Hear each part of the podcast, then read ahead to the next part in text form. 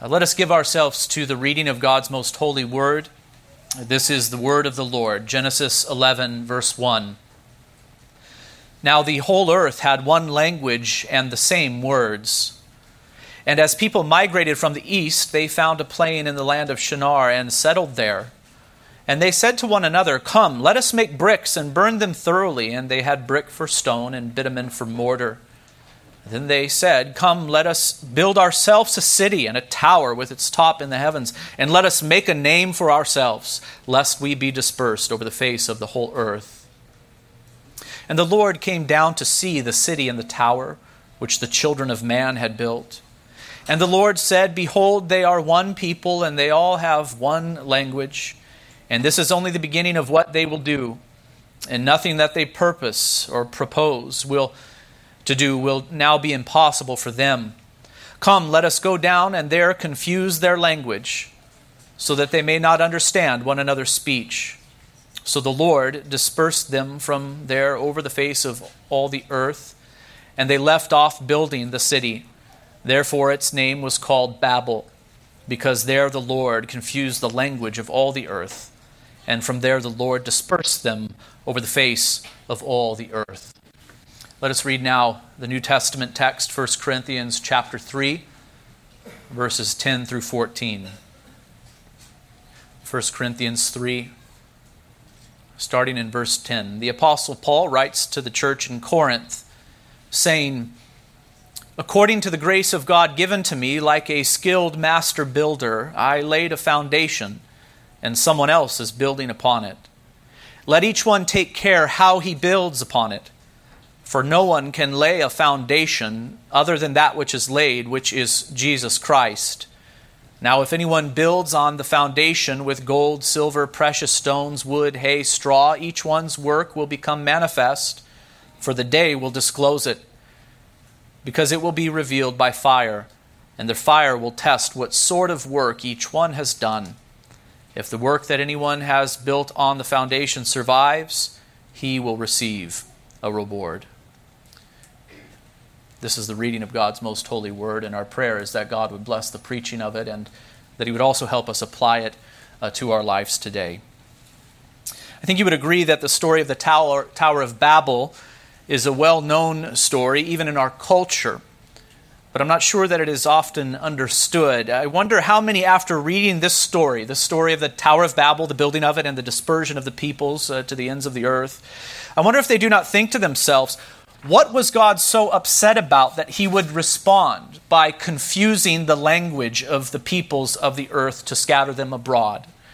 Uh, what was he so upset about? And on the surface, it might seem as if God is against all cultural progress, as if he was upset that man dared to cooperate with one another to build a city God's response to this activity of man uh, probably does seem harsh to some, as if it were an overreaction on God's part. They're just trying to build a city, God.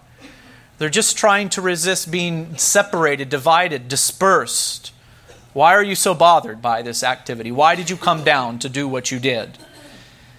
But a careful reading of this text, especially when it is considered in the broader context of the story of Genesis and the broader context of the whole of Scripture, uh, will reveal that there is more going on here than just men trying to make progress. God was displeased not with the city building or tower building per se, but with the spirit of these sinful men who sought to live their lives to build their city and their tower independent of God and for their own glory.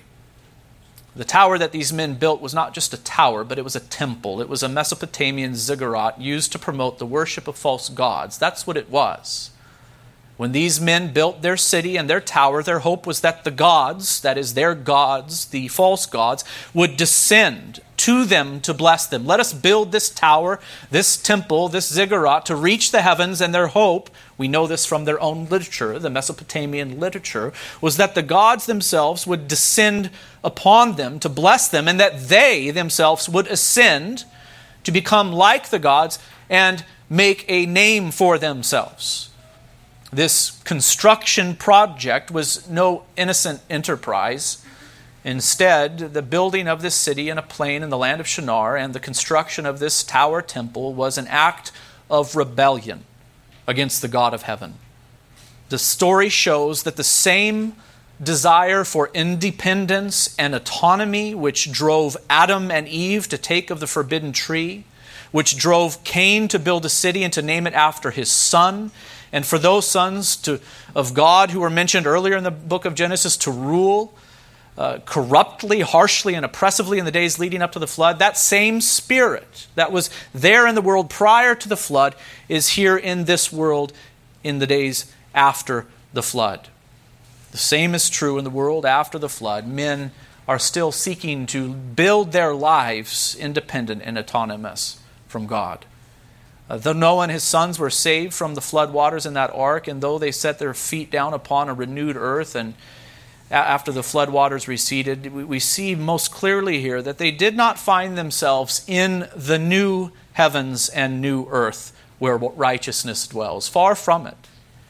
Man was still fallen and in sin. Man still lived in a fallen and sinful world. What we see in this Babel story is that men were still eager to pursue not the glory of the God of heaven, but their own glory. They were eager to decide for themselves how they ought to worship.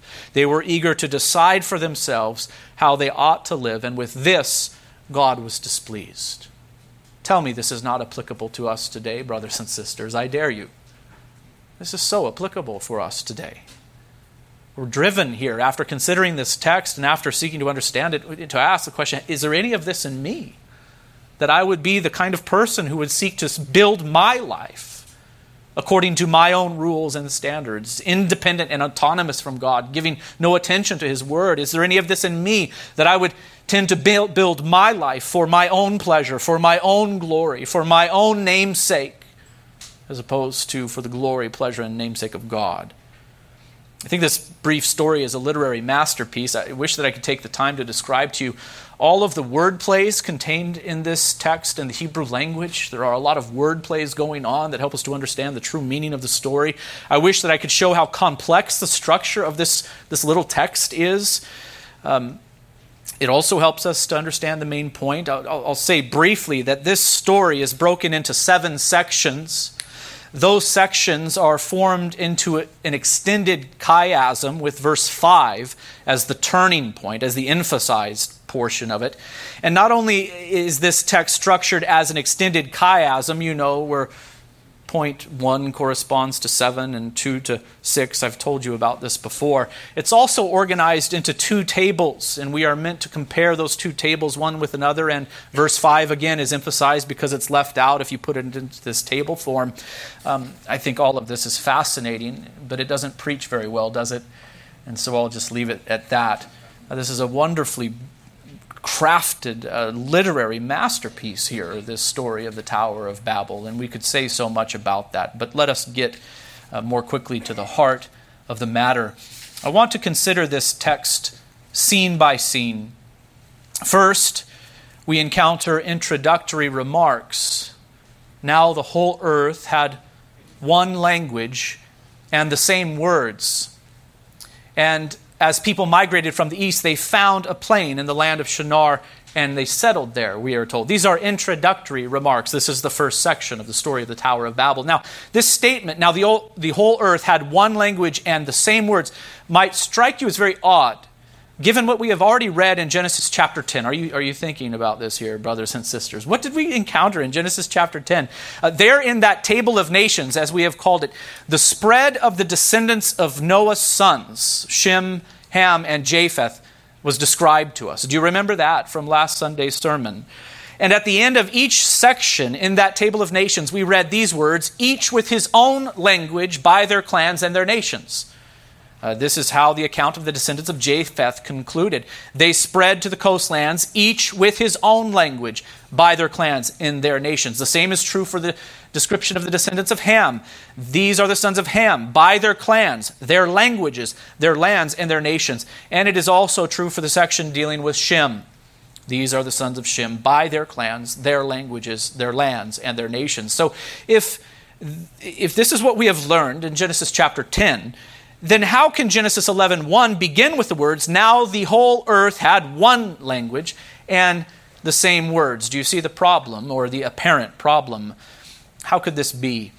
The answer is that the Bible often recapitulates. You've heard that word before. You heard a lot of it in our study of the book of Revelation. But here it is again. The Bible often recapitulates. It is not always organized chronologically, but sometimes goes backwards in time in order to emphasize some other aspect or theme in the historical development. Uh, the table of nations in Genesis 10 chronicles for us the dispersion of the peoples of the earth and even takes us past the Babel incident to the time where each of the clans and nations that descended from Shem, Ham, and Japheth had their own language.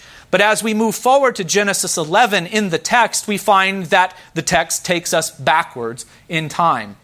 Genesis 10 tells us about the dispersion of the peoples of the earth, but here is the key point to recognize Genesis 11 tells us why they were dispersed.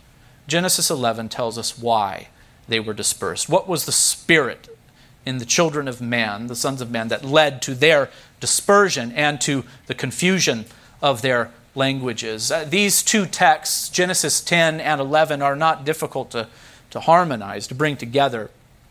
It should be remembered that Genesis 10 gave attention to one figure in particular in the line of Ham. We have a list of names, and it's pretty metric, right? It, it just kind of rolls right along. So and so begot so and so. Actually, that language is not there. But these are the descendants of the sons of, J- of Japheth, so on and so forth. It's pretty standard there. But in Genesis 10 8, uh, we were introduced to this figure named Nimrod. We are told in 10:8 that he was the first on the earth to be a mighty man. In other words, he was a very great and powerful king. And we were also told concerning him that the beginning of his kingdom was Babel, Erech, Akkad, and Calneh in the land of Shinar. Do you hear that? And here Nimrod is introduced to us rather early in the, the line of, of Ham. In Genesis 10, the camera angle is very wide. There we are zoomed way out to consider the spread of the nations in general. But in Genesis 11, we are zoomed way in upon the city of Babel, which Nimrod founded, to see the true spirit of that civilization, which led to the curse of confusion of the languages and to the dispersion of those people. The spirit of that civilization was to build independent from God in the line and spirit of Cain Lamech, Ham, and Nimrod. That was the spirit of that civilization. Also, I think it should be remembered that in Genesis 10:25, we were introduced to one man named Peleg. Do you remember his name uh, from the sermon last week? Peleg was born in the line of Shem and in the righteous line of Eber.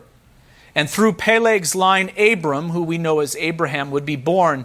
From him, the Hebrew people would come. And in Genesis 10:25 we learn that in Peleg's day the earth was what? It was divided in his day and his time.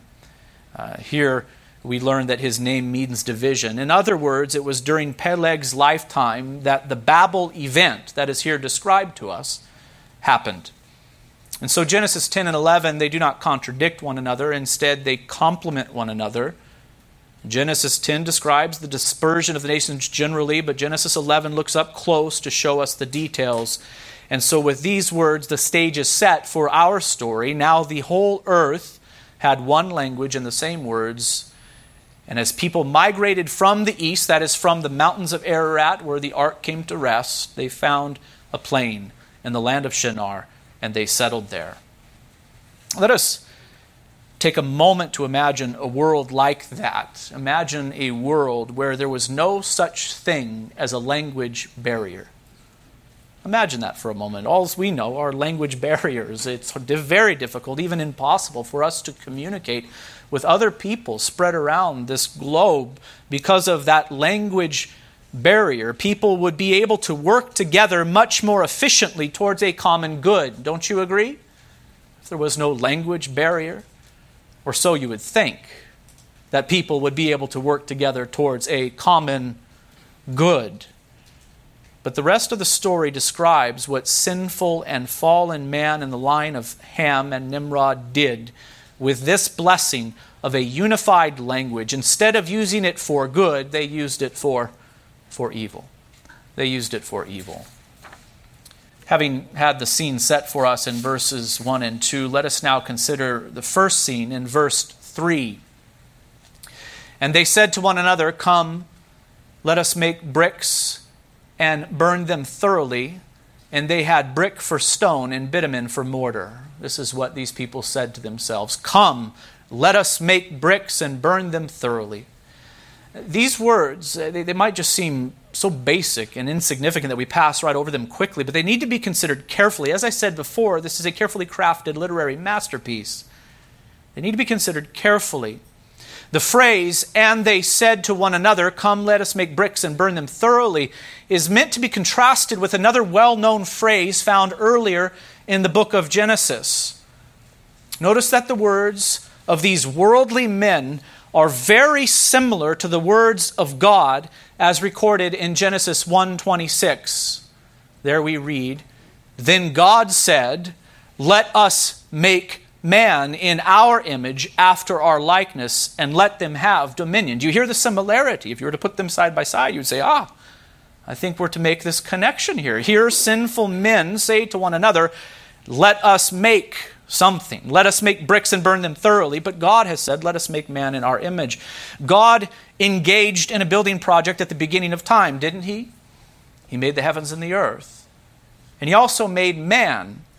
And what was His purpose for man? What was His stated purpose? And I think this is very significant for our story today. What was His stated purpose for man? It was that man would exercise dominion upon the earth. Do you remember that? He made man in his image in order that man might exercise dominion. Do you hear the language of king and kingdom in that? He was to exercise dominion upon the earth, but how was he to do it? Clearly, under the authority of God. He was to do so for the glory of God, under the authority of God, living in obedience to God's commands. This was Adam's task. Man was created to have dominion on the earth and to labor for the advancement of whose kingdom, brothers and sisters? He was to have dominion, and he was to labor for the advancement of God's kingdom. Adam was to expand and keep the garden temple of God. But the words of the men who built Babel and the words of God when he made man in, are, are similar, though, though they are similar, so that we might be prompted to compare and contrast them uh, when, when we do, when we do compare and contrast them, it becomes apparent that these city builders, they are actually up to no good. They are building a city and a tower not under God and to advance His kingdom, but they are seeking to establish a kingdom all, all their own. That is the problem here. We have the introductory remarks, we have the first scene. Let us consider uh, the second scene, which makes all that I have just said explicitly clear. Verse 4. Then they said, Come, let us build ourselves a city and a tower with its top in the heavens, and let us make a name for ourselves, lest we be dispersed over the face of the whole earth. Are there some words that stick out to you there? I, I hope so. Uh, the words us and ourselves seem very important to me. Come, let us build ourselves a city and a tower with its top in the heavens, and let us make a name for ourselves. These men were very ambitious, weren't they? They were very ambitious.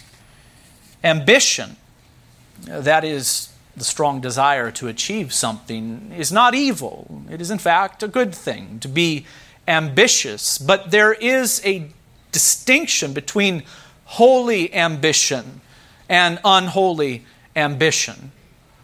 Ambition that acts for the glory of something other than the glory of God and for the good of others is sinful, is it not? It is not the ambition that is the problem, but it is the goal or the target of that ambition. If it is not for the glory of God and the good of others, then that ambition that you possess, as, as intense as it might be, is sinful. Often our ambitions are selfish. And this is why James says in 3:13 of his, his little letter, listen to his words. They pertain. Who is wise and understanding among you? By his good conduct, let him show his works in the meekness of wisdom. James is promoting wisdom that is meek, wisdom which first humbly submits to God and has God's word as its source. Did you hear that there? And then he says, But if you have bitter jealousy and selfish ambition in your hearts, it sounds to me like the tower builders in Babel. If you have bitter jealousy and selfish ambition in your hearts, do not be boast and false to the truth. This is not the wisdom that comes down from above, but listen to this is earthly, unspiritual, demonic. For where jealousy and selfish ambition exist, there will be disorder and every vile practice. I don't know that it's true, but it's almost as if James had this Babel incident in his mind when he wrote these words. At least we can make that connection. Where there is selfish ambition, we see that there is disorder and every vile practice. This is exactly what we see on display in this Babel narrative. These men had a kind of wisdom, didn't they? They had a kind of wisdom, but it was not the wisdom from above. They did not live in submission to God's rule and to His word, but sought to establish their autonomy. And their ambition, though great in size, was selfish ambition. Come, let us build ourselves a city and a tower with its top into the heavens, and let us make a name for ourselves. They, the wisdom and ambition that they had were not good and godly, but earthly, unspiritual, demonic. It is no wonder then that the product was disorder and every vile practice, for this is what jealousy and selfish ambition produce. Note the word city also in their statement. These men desired to build a city. This was not the city of God, dedicated to the glorification of his name, but the city of man. Their ambition was to do what other city builders in the past had done in the line of Cain. Pay special attention to this. Uh, their city, the city of Babel, would in the course of time become the prototypical city of man and the antitype to the city of God called Babylon. We must make that connection early. Babel becomes Babylon in the course of time. And remember that to Babylon, the Israelites would eventually be taken into captivity and then brought out again. And in the scriptures, Babylon stands symbolically for all that opposes God and his people in the earth. And yet God is sovereign even over Babylon. Remember how the city of Babylon functions symbolically in the book of Revelation. I hope you're able to make this connection. There, Babylon symbolized the wicked and godless kingdoms of this earth in general. In Revelation 4 8, we read another angel, a second following, said, Fallen, fallen is Babylon the Great, she who made all nations drink the wine of the passion of her sexual immorality. Concerning the great prostitute of Revelation 17, we read, And on her forehead was written the name of mystery, Babylon the Great, mother of prostitutes and of earth's abominations. And I saw the woman drunk with the blood of the saints, the blood of the martyrs of Jesus. When I saw her, I marveled greatly, John said. And then in Revelation 18, the fall of Babylon, who stands, which stands for all of the wicked kingdoms of the earth, was foretold. Verse 2 And he called out with a mighty voice, Fallen, fallen is Babylon the Great. She has become a dwelling place for demons, a haunt for every unclean spirit, a haunt for every unclean bird, and a haunt for every unclean and beast. Verse 10 They will stand far off in fear of her torment and say, Alas, alas, you great city, you mighty city, Babylon, for in a single hour your judgment has come. And then, lastly, in verse 21 of Revelation 18, we read Then a mighty angel took up a stone like a great millstone and threw it into the sea, saying, So will Babylon, the great city, be thrown down with violence and will be found no more. At that time, that is at the end of time, that which is the book of Revelation is describing here. The kingdoms of this world, these earthly, humanly developed cities, man centered cities, will be judged and banished from the earth so that the only city that remains is God's city. The only kingdom that remains is God's kingdom. Notice that these men, uh, those who were associated with Ham and Nimrod, not only desired to build a city, but also a tower with its top into the heavens. Uh, this was not just any old tower, but a temple, as I have already said. It was a Mesopotamian ziggurat. Uh, these structures were similar to the pyramids found in Egypt, and also their purpose was similar. Uh, they were not just towers or temples or, or, or, pyramids, rather, but they were temples. They were places of worship. They were associated with um, their belief in the gods and their desire to commune with them. Instead of being finished off and polished into that pyramid shape, which is so familiar to us, these ziggurat structures were built up level by level with a base that was is wider than the second and third levels, and so on. It would be naive, again, to think that these structures, both the pyramids of Egypt and the ziggurat tower of Babel, were mere and meaningless structures, as if the men who made them said, hey, let's build something big and cool. That was not what they were doing. Instead, they were built for religious purposes. They were constructed being driven by the religious fervor of their makers. These men built this tower to reach to heaven. Their hope was that the gods of heaven would descend upon the mountain that they had built. I hope that you are just picking up on themes.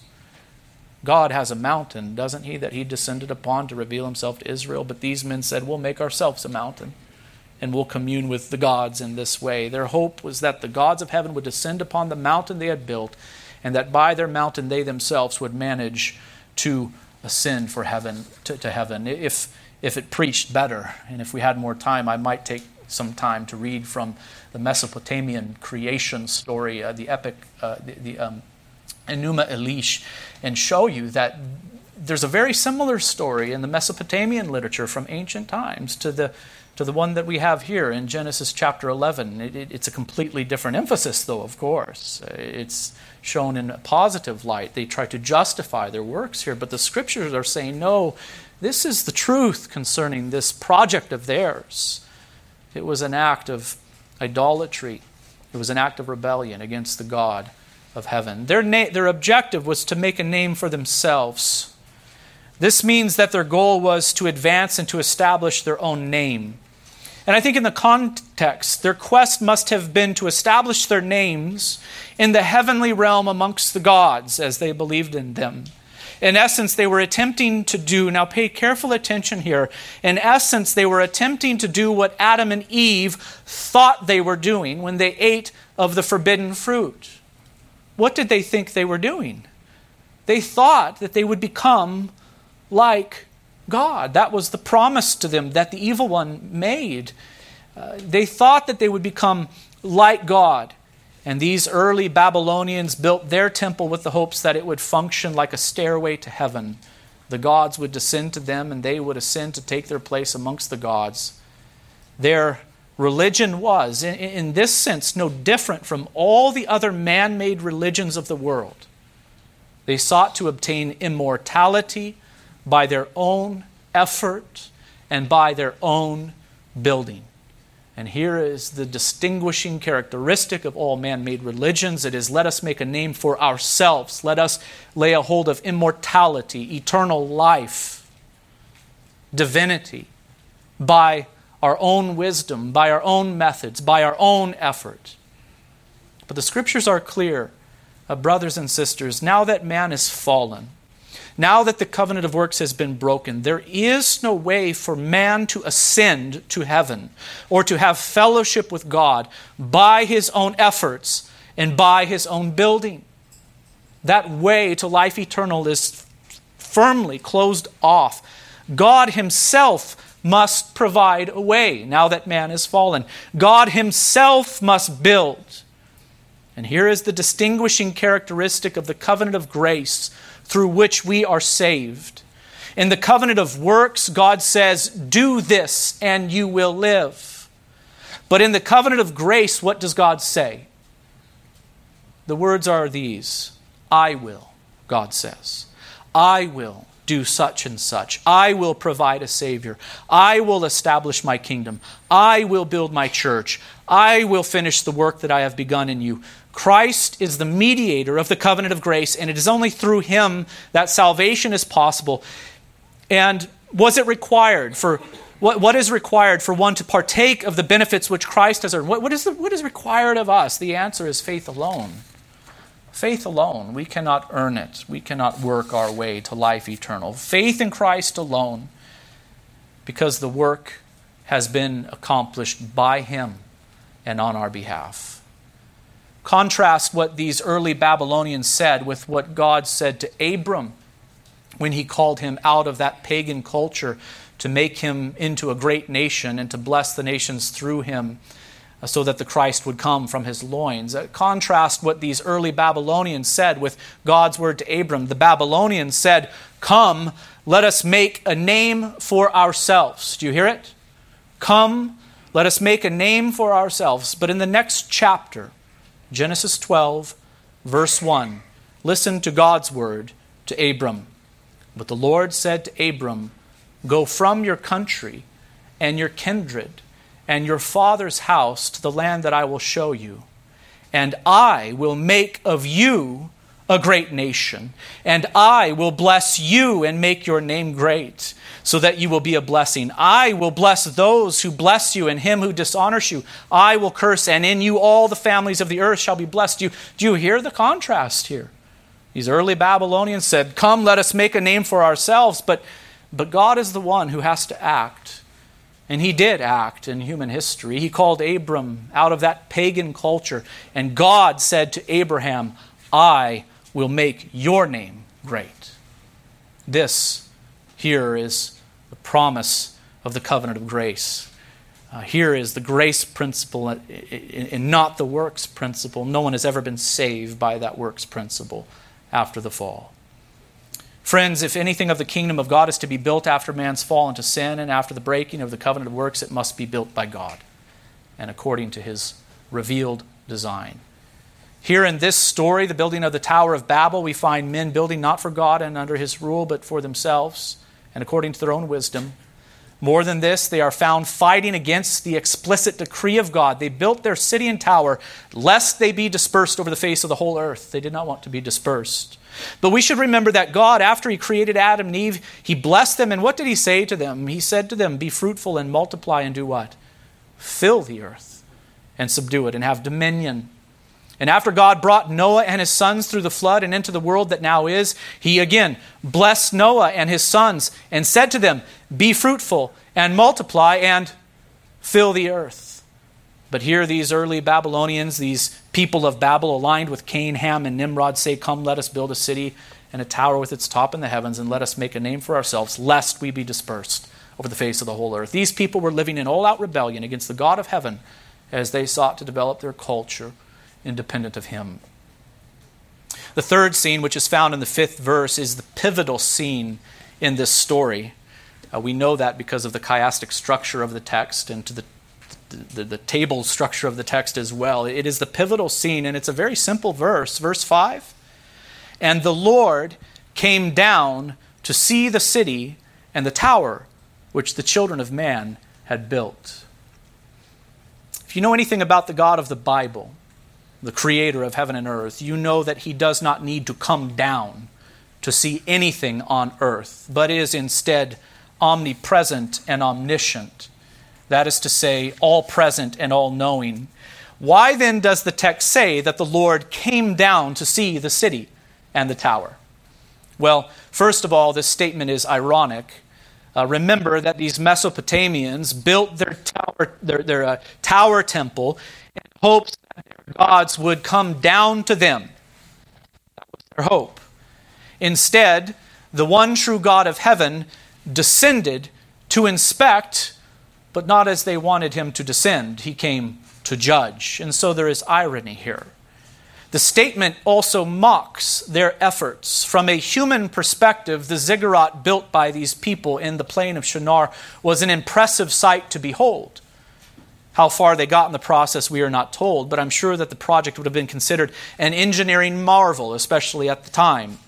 I'm sure that those, those uh, people were very impressed with what they had done, however far they got. They probably looked up at the structure and said, Look at how powerful and mighty we are. We are greater than anyone else on planet Earth, right? Look at how impressive we are. But from God's perspective, the project was so small and so insignificant that God had to come down to see it.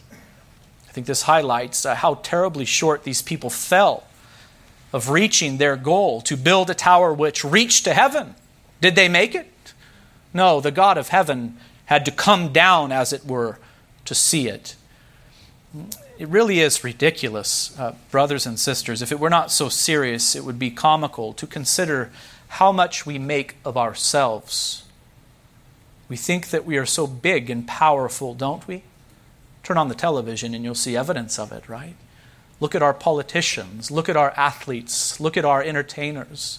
Look at how big of a deal they make of themselves, and sadly, how big of a deal we make of them. Look at the way that we marvel over our country. Look at the way we marvel over our cities. Look at the way we marvel over our government and our military power and might. God would have to come down to even observe it. It's so small and insignificant before Him. Look at how highly we think even of ourselves individually, as if we are gods. And yet we are not the God of heaven, far from it. Listen to Isaiah 40, 21 through 23. Do you not know? Do you not hear? Has it not been told to you from the beginning? Have you not understood from the foundations of the earth? It is He who sits above the circle of the earth, and its inhabitants are like what? They are like grasshoppers who stretches out the heavens like a curtain and spreads them like a tent to dwell in, who brings princes to nothing and makes the rulers of the earth as emptiness. We are like ants before him. We are like grasshoppers before him. It does not mean that we are without value or worth, but what it means is that we are very small. And if we have value or worth, it is in Christ Jesus and it is found in our God. Let us never forget this individually, brothers and sisters, and we would do well to never forget it as a congregation and as a community and as a nation. God is highly exalted. He is mighty. He is powerful. He is glorious, and we are nothing but his creatures. These sons of Ham and Nimrod were so proud of themselves, they thought they could reach up to heaven with their tower they built. But God is so highly exalted above us, and so small are we, that He had to come down, as it were, to see their little achievement. Let us move on to scene four, which is found in verse 6. There we read, And the Lord said, Behold, they are one people, and they all have one language, and this is only the beginning of what they will do, and nothing that they purpose to do will now be impossible for them. Um, this is a problem, what they were doing. Not because God is opposed to progress, all progress, but because He, in His mercy, is opposed to progress that is godless. He is opposed to progress that is godless. He is opposed to godless progress, for it is neither to his glory and it is also neither for our good, ultimately. It doesn't matter how impressive the progress is, if it is not to the glory of God, then it is also not for our good. Scene 5 is found in verse 7 where we read these words. These are the words of God Come, let us go down and there confuse their language so that they may not understand one another's speech. I believe that God is here speaking to himself again, just as he was when he decided to create man in his image. Let us, that language, that plural language, I believe points to the triune God, the plurality that exists within his, in his being. I think the fact that this is the proper interpretation is revealed in Genesis 11:8, the very next verse that says that the Lord dispersed them from over the earth. He does not say the Lord and the angels or the Lord and someone else. It's the Lord who did it, and he speaks to himself in the plural. Let us go down and there confuse their language so they may not understand one another's speech. Uh, to confuse their language means that God caused the peoples who were then unified and speaking one language to speak many languages, and they were therefore divided. Uh, clearly, this was an act of judgment.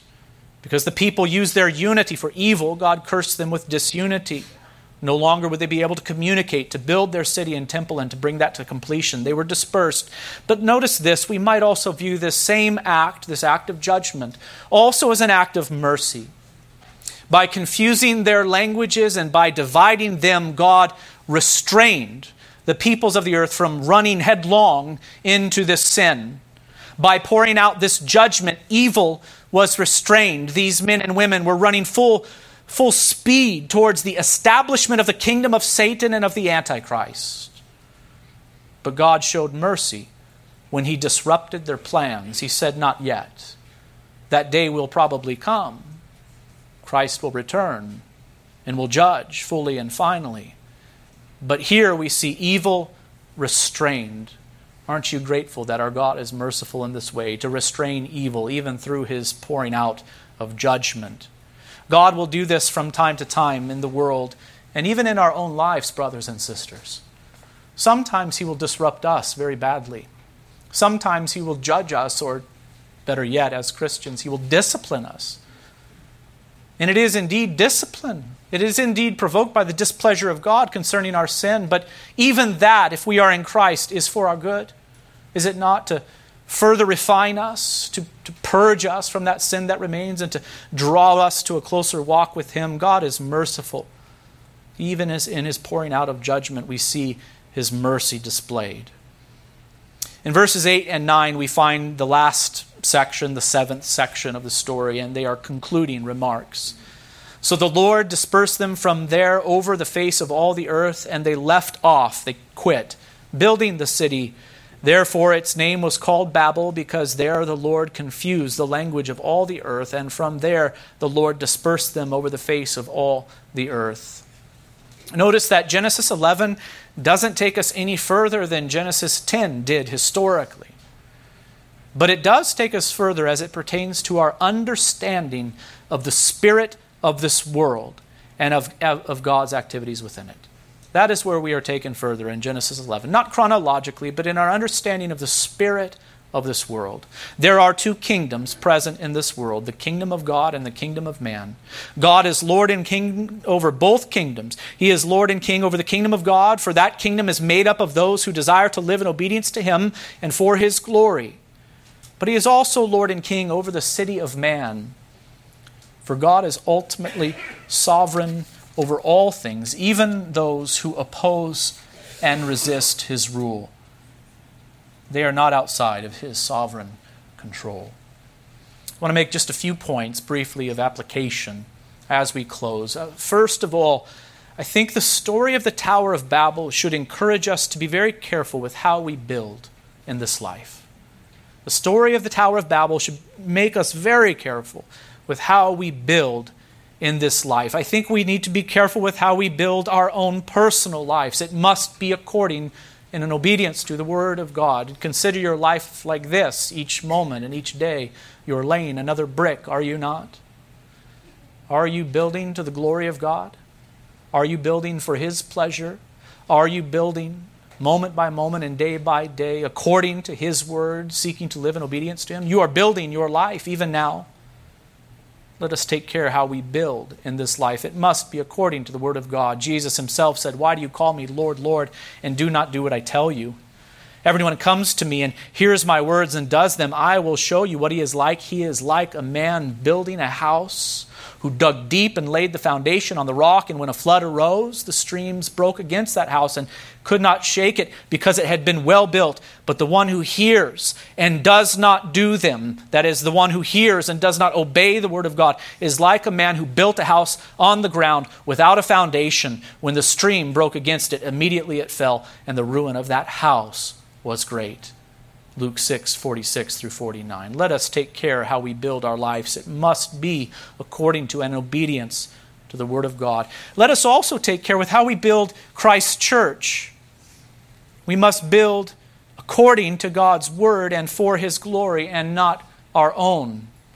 Uh, this, I think, is what the apostle was speaking to when he wrote those words, which we have already read at the beginning of this sermon to the church in Corinth. According to the grace of God given to me, like a skilled master builder, I laid a foundation, and someone else is now building upon it.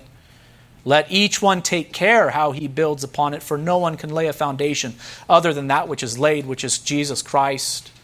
If anyone builds on the foundation with gold, silver, precious stones, wood, hay, and straw, each one's work will become manifest, for the day will disclose it, because it will be revealed by fire. And the fire will test what sort of work each one has done. If the work that anyone has built on the foundation survives, he will receive a reward. Here, Paul is not directly speaking to our lives personally, but he's speaking to the building up of Christ's church.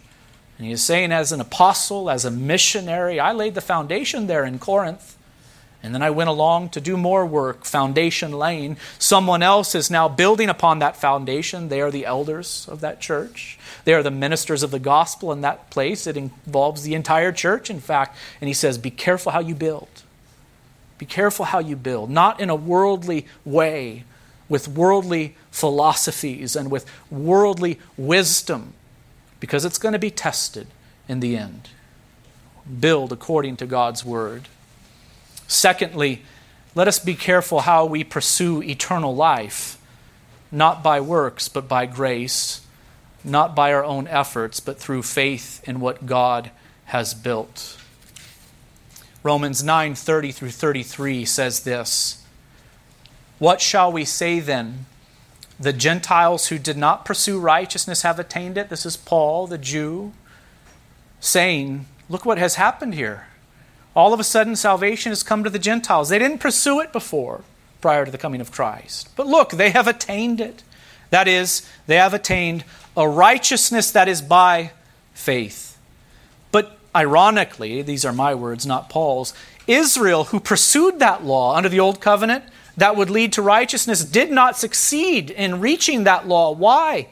Why have they not succeeded? Because they did not pursue it by faith, but as if it were based on works, here is the trouble.